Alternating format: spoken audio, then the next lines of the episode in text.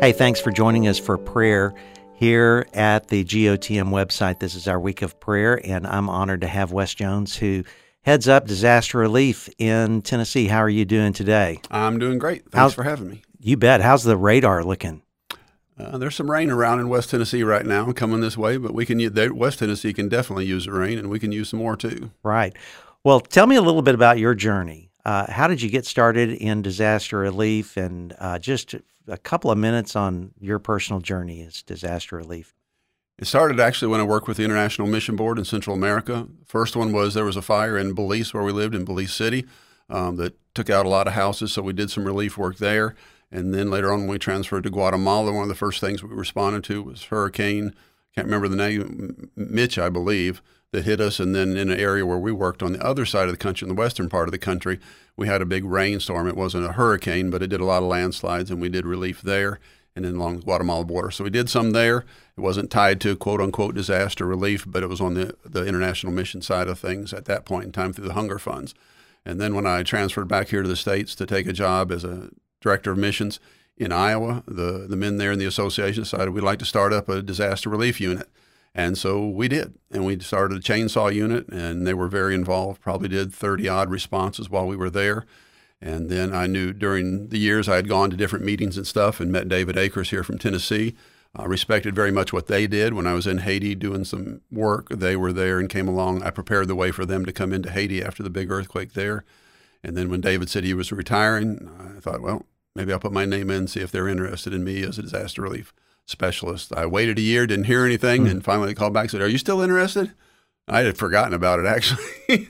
and so went from there. And uh, a few months later, I was here in Tennessee working with the Tennessee Volunteers. That's awesome. So, give me a thumbnail sketch of how this past year has been with disaster relief. What are some of the challenges that you've faced, and maybe a story of how disaster relief changed a life? Okay, well, there's uh, quite a bit happened because within the last year, Waverly happened. And that's the biggest thing most Tennesseans ha- have had on their radar. There's a lot of other stuff that went on in Tennessee, but that was the biggie with 27 inches of rain in less than 24 hours. And then with the trestle on the on the train tra- train tracks blowing out, then that caused the town to flood very quickly on that Saturday. Um, our folks worked there, man, uh, countless hours, up into the tens of thousands of hours, if not even 100,000 hours, where they volunteered their time uh, working with the people there. Everything from the initial mud out uh, at the initial response to um, rebuilding, remodeling houses afterwards uh, to put people back in their homes afterwards. So that call went on for about about seven months, seven to eight months. We, we were there active in the town and stuff like that, working and, and putting back people in their homes. Uh, most recently, we've been up in Ohio these last two weeks before you and I sit down for this conversation in Goshen, Ohio, where they had three tornadoes come through. weren't big tornadoes, but when you have three in the same area, it causes a lot of mess. And so, uh, and John Thomas, some of our key volunteers for internet uh, for incident command, went up there to operate that. And so they've been working up there the last two weeks. And by the end of this this week that we're in right now, they'll have completed about 100 jobs and wrapped up there. But God showed up in many ways in Goshen. Uh, one of the assessors was out doing assessment on the jobs, and he happened to stop in to get a cup of coffee at a cafe or something like that. And while he was there, he talked to the waitress there, the person there, and had the opportunity to lead her to Christ. And so that's what we're about. It's not about the trees, it's not about the mud out, it's not about the food we fix, but it's as we serve and as we do those things, we're looking for opportunities to share the gospel. Uh, another family got helped out by one of our teams. Our West Tennessee team was there, did a lot of work for them, at least according to them, saved them about $60,000 in the cleanup work that we did. And they came to church that night. We invite some of the families to eat with us that night where we're staying at. And so that family came um, and they were saying, We'll join the church. Wow. We're looking for a church. We'll join the church. And actually, another family we'd been working with was also there that night. And they had been working trying to get that family to come to church. So God just put it all together. And we're there to see people come to know Christ, but we're also there to support the local church. And it's pretty cool if the, through a disaster situation, we can see people come to faith in Christ.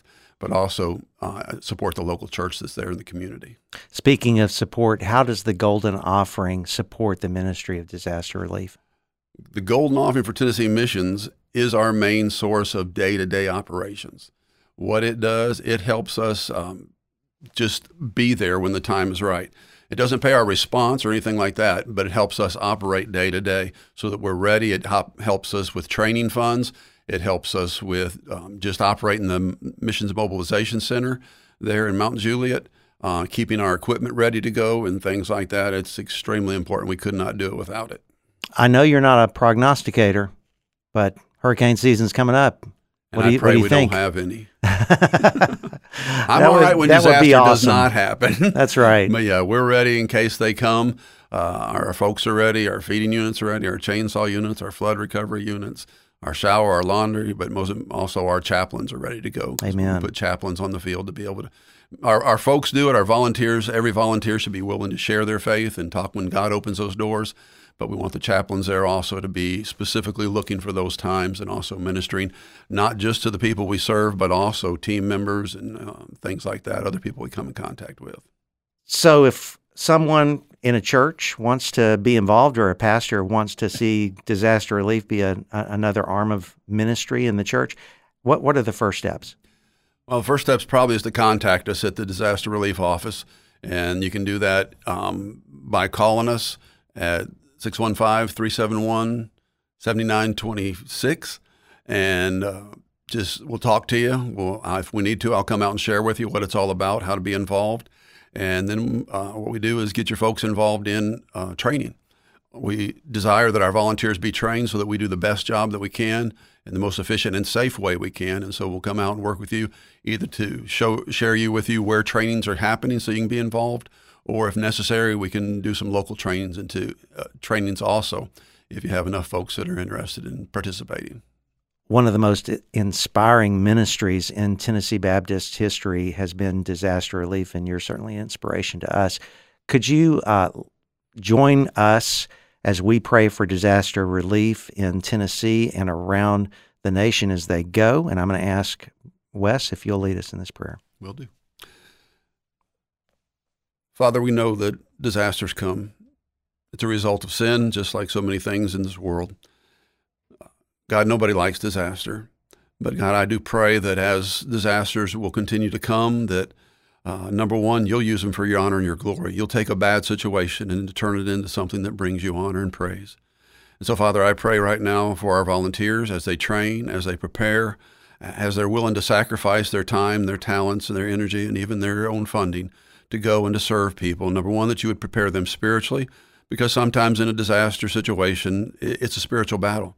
Folks are mad at God sometimes because of what's happened to them. So give them wisdom as they serve these people uh, that have been affected, that you would open up doors of opportunity for them to share about your love and a personal relationship with you.